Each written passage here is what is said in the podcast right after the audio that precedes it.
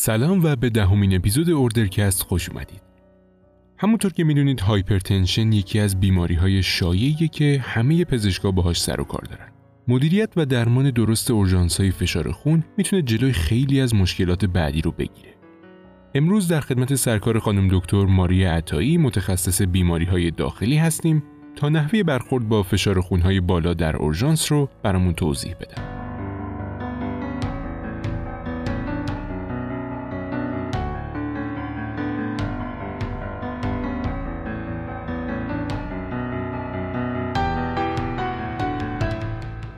به نام خدا، با عرض سلام، دکتر ماریه عطایی هستم، عضو هیئت علمی دانشگاه علوم پزشکی کرمانشاه. قرار بوده که درمان پرکتیکال فشارخونهای اورژانس و severely accelerated hypertension رو بر اساس عمدتاً داروهای موجود ارائه بدم. فشارخون اورژانس دو نوع هستش، مالیگنانت هایپرتنشن و ارجنت هایپرتنشن. اصولاً فشارخونی که بیشتر از 180 روی 120 باشه severely accelerated hypertension هست و بر اساس اینکه آیا این فشارخونی که به شکل شدید بالا رفته end organ damage ایجاد کرده اسمشو میذاریم emergent hypertension و اگه بیمار همون عدد فشار بالا رو داشته باشه ولی هیچ ارگانی دمیج نیافته باشه و در واقع asymptomatic severe hypertension باشه اسم دیگهش ارجنت هایپرتنشن خواهد بود. هر دوتای این حالتها در افرادی که سابقه قبلی هایپرتنشن رو داشتن و حالا یا داروهاشون رو قطع کردند یا دوزش رو کم مصرف کردند یا نمک زیادی مصرف کردند شایع‌تر ایجاد میشه. ولی ممکن است که برای اولین تظاهر فشارخون هم بوده باشه. حالا آیا عدد فشارخون همیشه بالاتر از 180 روی 120 همیشه اینطوری نیست. یه حد و مرز خاصی برای عدد فشارخون به عنوان تشخیص فشارخون اورژانس تعریف نشده. مثالش در افرادی هستش که قبلا نورموتنسیو بودن و حالا ناگهان دچار افزایش فشارخون شدن. اینا میتونن تو عددهای کمتری هم علائم ارگان دمیج رو نشون بدن و حتی ایمرجنت هایپرتنشن بنامیم. مثلا خانم هایی که اکلامپسیا دارن و یا افرادی که جوانن و اکوت گرومنفرایتیس پیدا کردن، اینها نورموتنسیو بودن و فشار ناگهانی که افزایش پیدا کرده میتونه به علت عدم ادپته بودن عروق علائم ارگان دمیج رو ایجاد بکنه.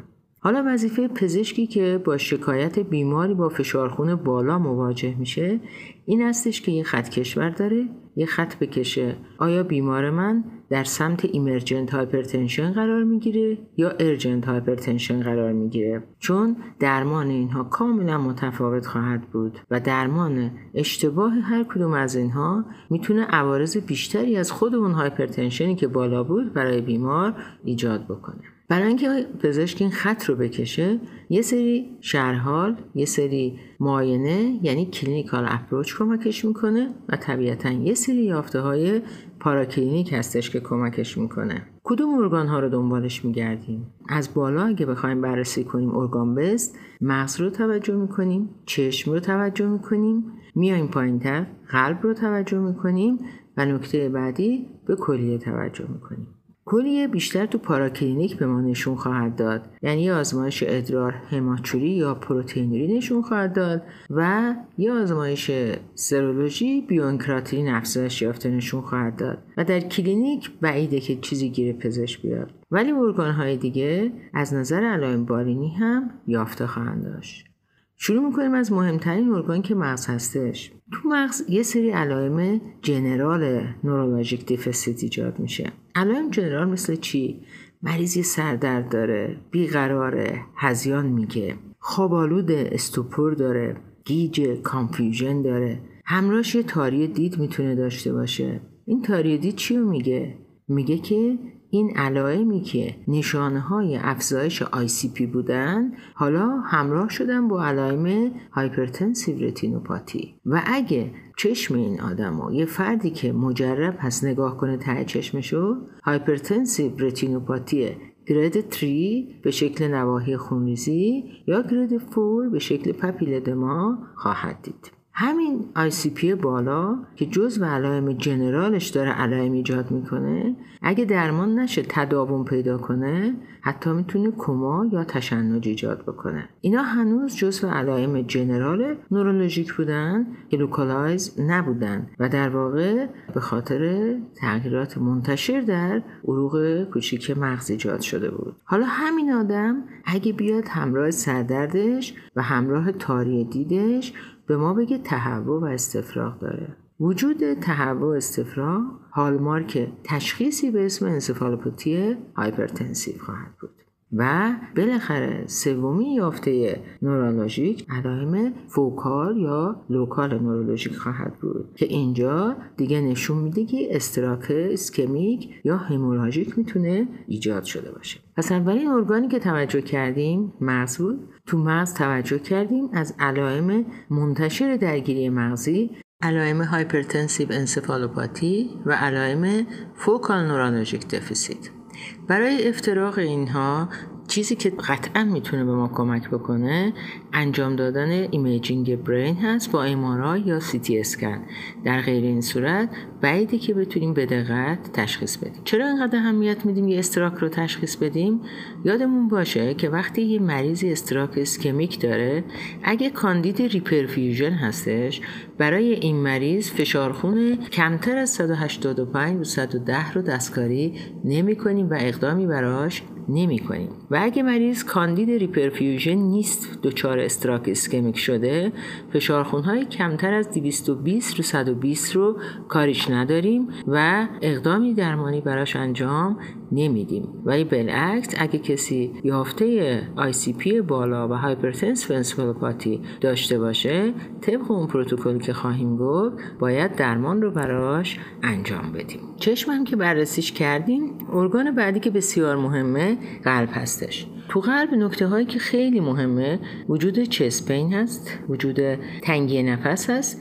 تنگی نفس همراه با ادم میتونه پولمونری ادما رو برای ما در مریضی که کریز فشار داشته مطرح بکنه که همراهش طبیعتاً رالهای ریه هم خواهیم شنید. پس تو کلینیکال فایندینگ یافته‌هایی رو دیدیم. چست ایکس ری قلب بزرگ و ECG یافته‌های خودش رو نشون خواهد داد. ممکنه این مریض تو اثنای افزایش فشار خون تغییرات کرونری یا MI رو ACS رو تجربه بکنه. در این صورت تروپونین با مارکرهای قلبی و نوار قلب پزشک کمک خواهد کرد. ممکنه که این فشارخون بالا منجر به تیرینگ آورت و دایسکشن آورت شده باشه. در این صورت درد شدید خنجری قفسه سینه یا در مورد آورت شکمی، آورت نزولی، دردهایی که تو شکم و کمر احساس میشه و بقیه یافته‌های دایسکشن باید پزشک رو مشکوک بکنه، مثل پاسلس بودن و علائم کاهش و پرفیوژنی که در ارگان‌ها پیش میاد که جای بحثش اینجا نیستش، ولی به هر صورت کننده عارضه‌ای که در سیستم قلب و عروق پیش اومده. پس تو قلب و عروق به جز یافته‌های بالینی، پزشک نوار قلب، چست ایکس ری و بیومارکرهای قلبی رو درخواست میکنه. آزمایش‌های بیوانکراتینین، سدیم، پتاسیم، یوآم که درخواست میشه. در مورد ایمیجینگ مغزی هم که هر نوع نشانه جنرال نورولوژیک یا فوکال نورولوژیک دفیسیت دیدیم. دوم، هر کسی که تهوع و استفراغ شاکی بود به همراه سردردش.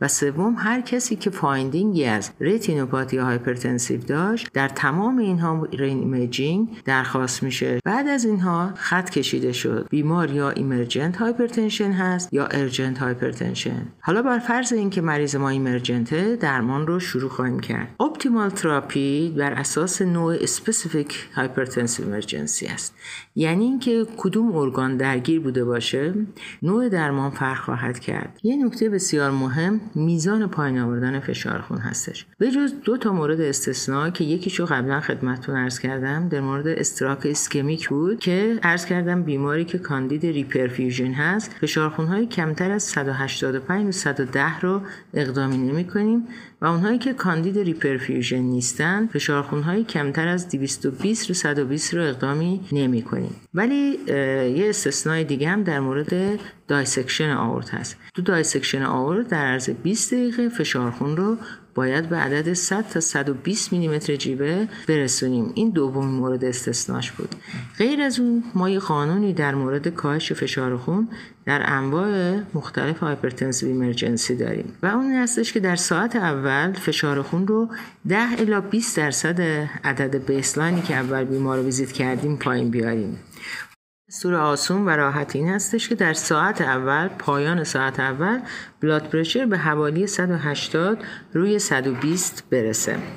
در 23 ساعت بعدی فشار خون رو حدود 10% ماکسیموم 15% دیگه پایین میاریم، ولی نباید بیشتر از 25% نسبت به عدد اول کاهش داده باشیم.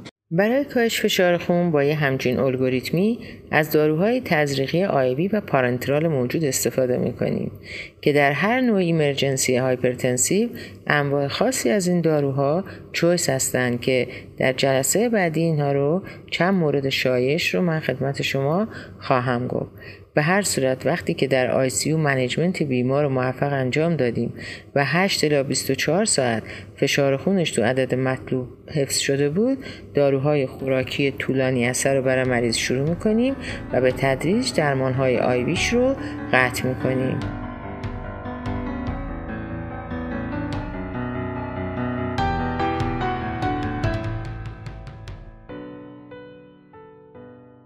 ادامه درمان ایمرجنت هایپرتنشن، هایپرتنسیو انسفالوپاتی، هایپرتنسیو رتینوپاتی.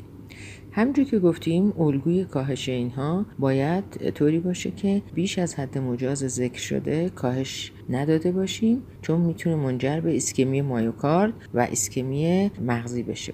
5 تا دارو در اولویت برای درمان هایپرتنسیو انسفالوپاتی و رتینوپاتی ذکر شدن. این داروها شامل لابوتالول، سدیم نیتروپروساید، نیکاردیپین از کلسیم چنل بلاکرها، کلودیپین از کلسیم چنل بلاکرها و فنول دوبام آگونیست گیرنده دوپامین وان هستش.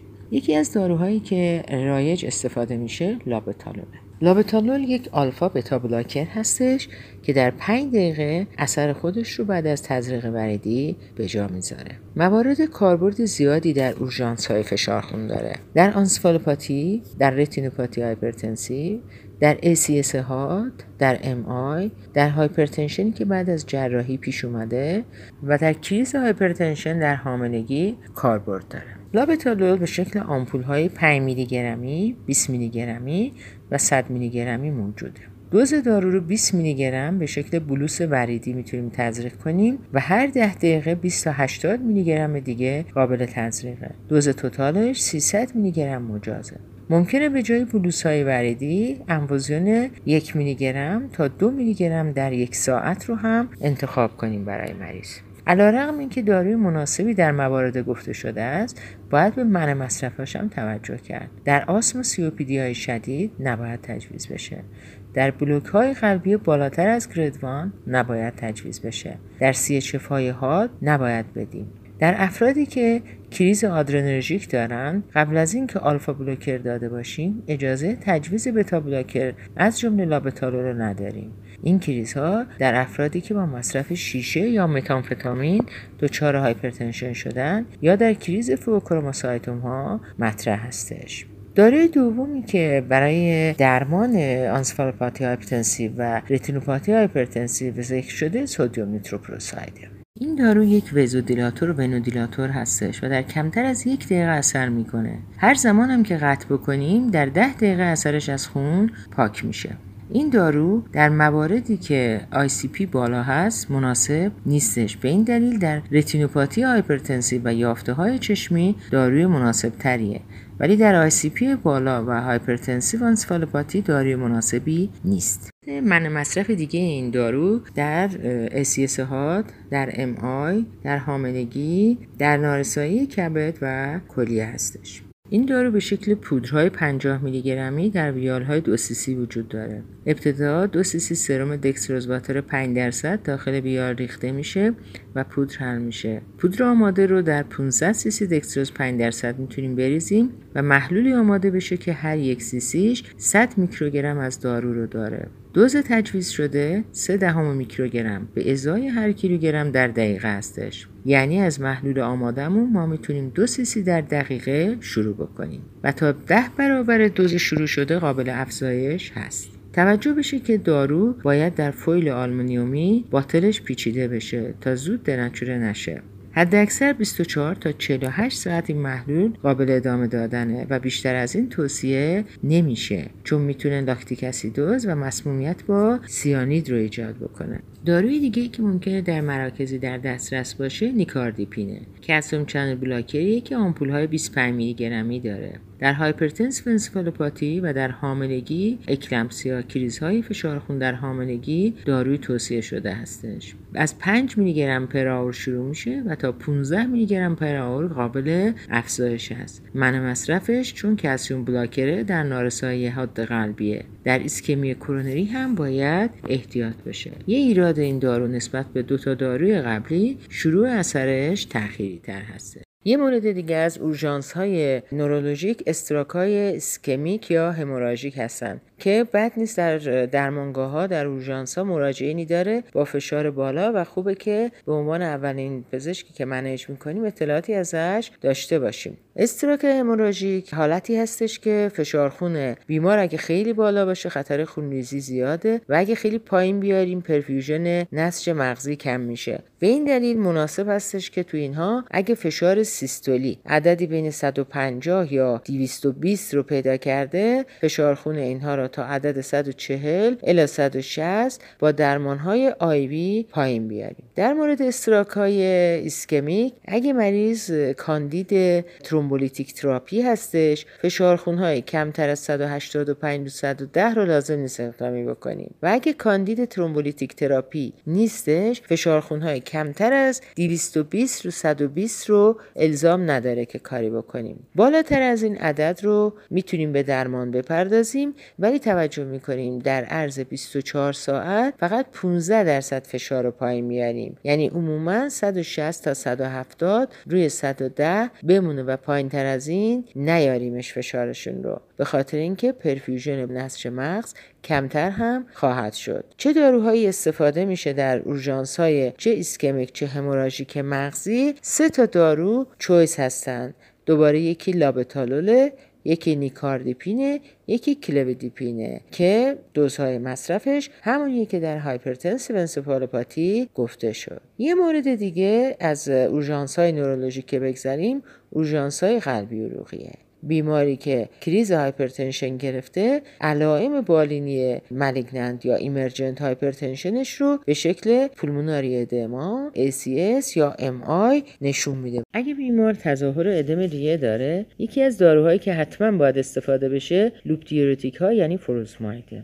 بعد از این اگه فشار خون پایین نیامده دارویی داده میشه که افترلود رو کم بکنه و بهترین دارو استفاده از ونودیلاتوری به نام نیتروگلیسیرینه. البته میشه از این خانواده نیتروپروساید هم استفاده کرد که به جز ونودیلاتور بودن نیتروپروساید وزودیلاتور هم هستش.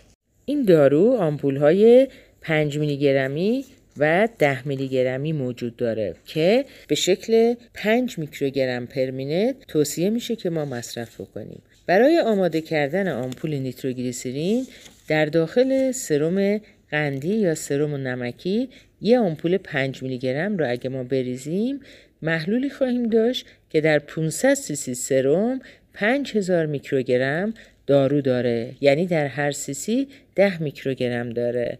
پس ما از نیم سی سی پر مینت شروع میکنیم و حداقل تا 10 برابر دوزش قابل افزایش هستش. در عرض 1 دقیقه اثرش شروع میشه. حداکثر اثرش 5 دقیقه است و اگه قطع بکنیم تا 10 دقیقه بعد کل اثراتش از بین خواهد رفت. منع مصرف این دارو رو باید توجه بکنیم. در انسفالوپاتی هایپرتنسیو توصیه نمیشه چون ICP بالاست. در افرادی که گلوکوم زاویه بسته دارن و در افرادی که تامپونات قلبی دارند توصیه نمیشه که نیتروگلیسرین رو مصرف کنیم. در افرادی که ادم ریه دارند توجه کنیم بعضی داروها مانع مصرف دارند و نباید مصرف بشن. لابوتالول چون خاصیت بتا بلاکری داره، هیدرالازین، اینا رو نباید تو مریضایی که ادم ریه دارند استفاده کرد. در افرادی که به علت افزایش هایپرتنشن دچار ACS یا MI شدند، داروهایی که چویس است بازم نیتروگلیسرین با همون دوزی که قید شد، نیکاردیپین و کلودیپین با همون دوزی که در هایپرتنسیو انسفالوپاتی گفته شد قابل مصرفه. دو تا داروی دیگه هستن که تو اینها میتونه مصرف اکسیژن مایوکارد رو کم بکنه و توصیه میشه به مصرف متوپرولول وریدی و اسمولول وریدی. متوپرولول وریدی به شکل آمپول‌های 5 میلی گرمی موجوده. 5 میلی گرم آیوی بلوس تزریق میشه، 2 تا 5 دقیقه بعد قابل تکراره، ولی حداکثر 15 میلی گرم از این دارو رو میشه تجویز کرد. اسمولول وریدی هم در افرادی که دچار ACS و MI و فشار خون بالا هستند داروی بسیار خوبیه و هم در افرادی که در طی انستزیا در اتاق عمل دچار هایپرتنشن هستند برای بهبود اختلال همودینامیک داروی توصیه شده هستش. اسمولول در آمپول‌های 100 میلی گرمی و 2500 میلی گرمی در بازار موجوده. این آمپولش 50 میکروگرم به ازای هر کیلوگرم در دقیقه توصیه میشه مصرف بشه و تا 4 برابر دوز اولیه قابل افزایشه. سریع در عرض چند دقیقه اثر میکنه و بعد از قطع کردن تا 30 دقیقه اثر این دارو باقی میمونه.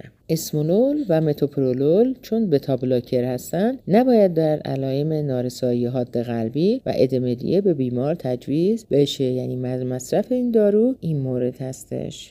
مثل همه بتا بلاکرهای دیگه در آسم COPD شدید و در بلاک‌های قلبی بالاتر از 1 توصیه نمیشه مصرف بشه. آخرین اورژانس فشارخونی که لازم میدونم دوستان عزیز به خاطر اینکه در بخش‌های مختلف اورژانس ها ممکنه باش برخورد بشه و در جامعه زیاد ممکنه کیساش مواجه بشن گفته بشه، افزایش فشارخون در بارداری هست که به نام اکلامپسیا یا پرکلامپسیا به ما مراجعه میکنم.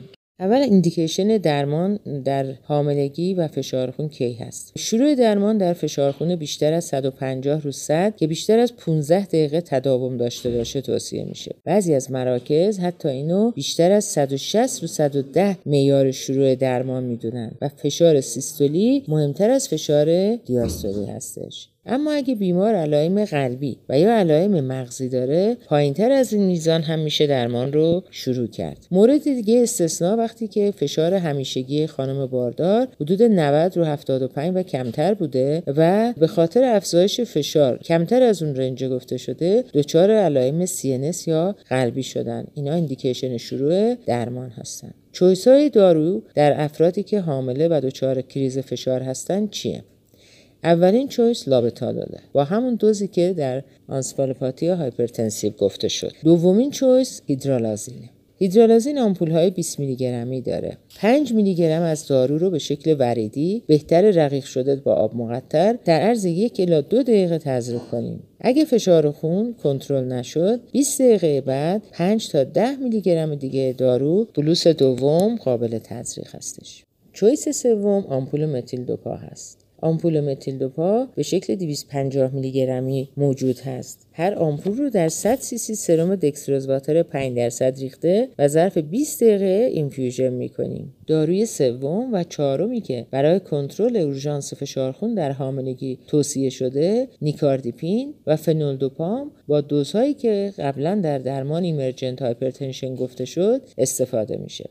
از داروهای خوراکی که در اورژانس فشار خون گفته میتونیم بدیم نیفی دیپین اکستند ریلیزه، یعنی آهسته رهش، به شکل قرص‌های 30 میلی گرمی هست که اثرش 24 ساعت میمونه و اگه 1 الی 2 ساعت بعد نتونست فشار خون رو کنترل بکنه دوز دومش قابل تجویز هست. توجه بشه که نمودیپین در حاملگی و اکلامپسیا ممنوعه. تا چه مدت درمان رو ادامه میدیم؟ اول درمان آیوی اورژانس رو انجام میدیم و درمان طولانی اثر رو تا موقع زایمان باید ادامه داد.